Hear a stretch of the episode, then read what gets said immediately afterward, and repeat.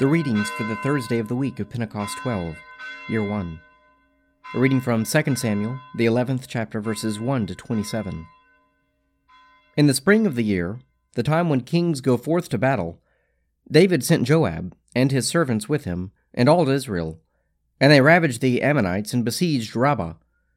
But David remained at Jerusalem.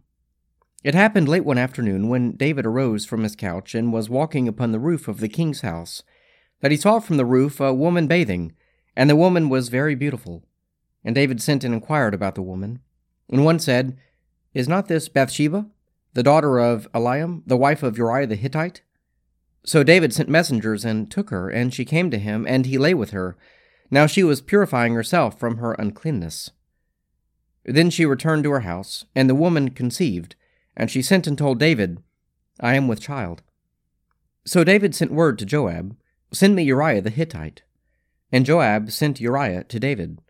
When Uriah came to him, David asked how Joab was doing, and how the people fared, and how the war prospered.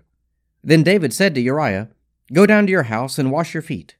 And Uriah went out of the king's house, and there followed him a present from the king. But Uriah slept at the door of the king's house, with all his servants and his lord, and did not go down to his house. When they told David, Uriah did not go down to his house. David said to Uriah, Have you not come from a journey? Why did you not go down to your house? Uriah said to David, The ark in Israel and Judah dwell in booths, and my lord Joab and the servants of my lord are camping in the open field.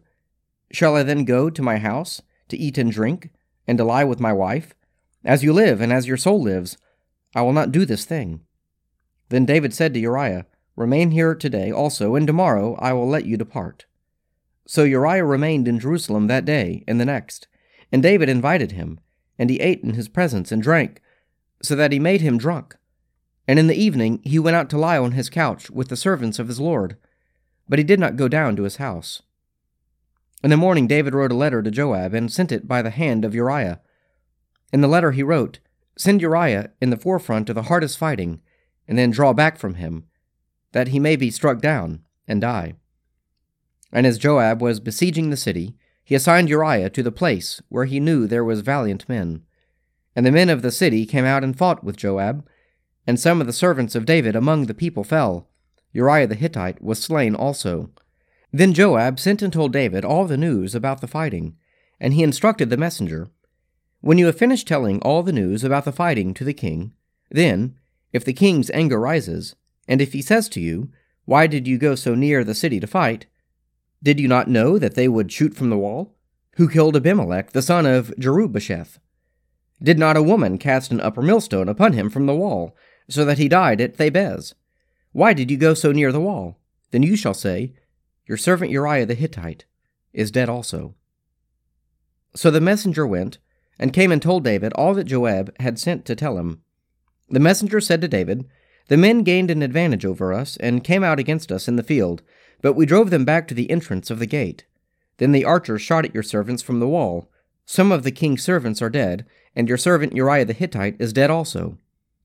David said to the messenger, Thus shall you say to Joab, Do not let this matter trouble you, for the sword devours now one, and now another. Strengthen your attack upon the city, and overthrow it, and encourage him. When the wife of Uriah heard that Uriah her husband was dead, she made lamentation for her husband. And when the mourning was over, David sent and brought her to his house, and she became his wife, and bore him a son.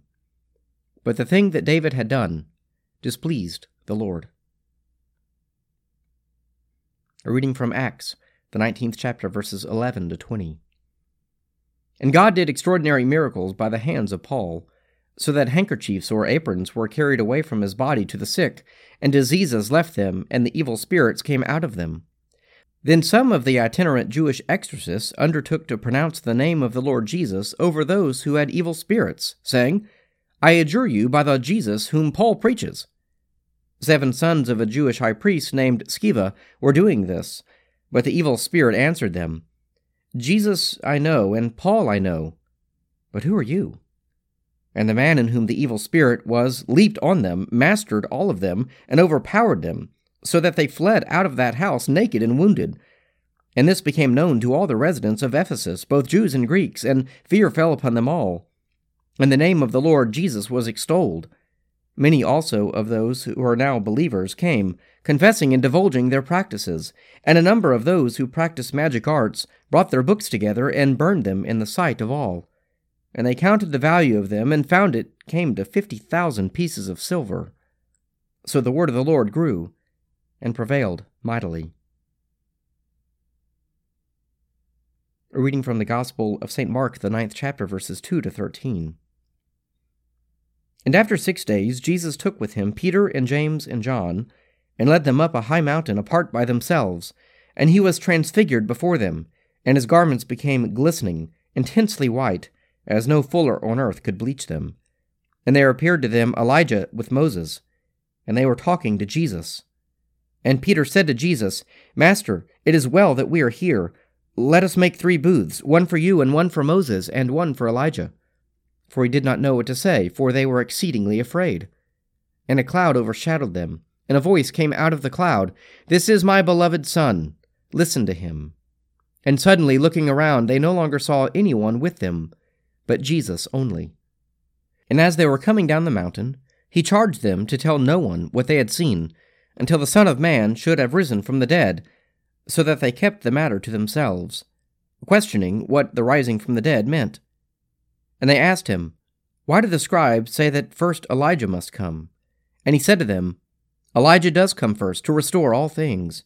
And how is it written of the Son of Man, that he should suffer many things and be treated with contempt? But I tell you that Elijah has come, and they did to him whatever they pleased, as it is written of him. Psalm 88 O Lord my God, my Saviour, by day and night I cry to you. Let my prayer enter into your presence. Incline your ear to my lamentation. For I am full of trouble. My life is at the brink of the grave. I am counted among those who go down to the pit. I become like one who has no strength, lost among the dead, like the slain who lie in the grave, whom you remember no more, for they are cut off from your hand. You have laid me in the depths of the pit in dark places and in the abyss. Your anger weighs upon me heavily, and all your great waves overwhelm me. You have put my friends far from me, you have made me to be abhorred by them. I am in prison, and cannot get free. My sight has failed because of trouble. Lord, I have called upon you daily. I have stretched out my hands to you. Do you work wonders for the dead? Will those who have died stand up and give you thanks? Will your loving kindness be declared in the grave? Your faithfulness in the land of destruction? Will your wonders be known in the dark, or your righteousness in the country where all is forgotten?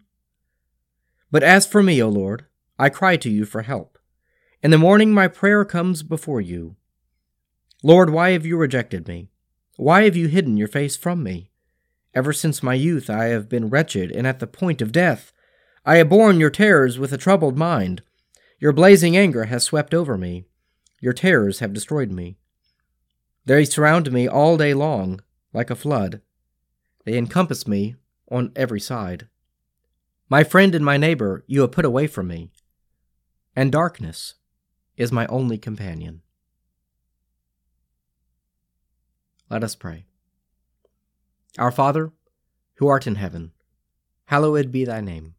Thy kingdom come, Thy will be done on earth as it is in heaven. Give us this day our daily bread, and forgive us our trespasses, as we forgive those who trespass against us. And lead us not into temptation, but deliver us from evil. For thine is the kingdom, and the power, and the glory, for ever and ever. Amen.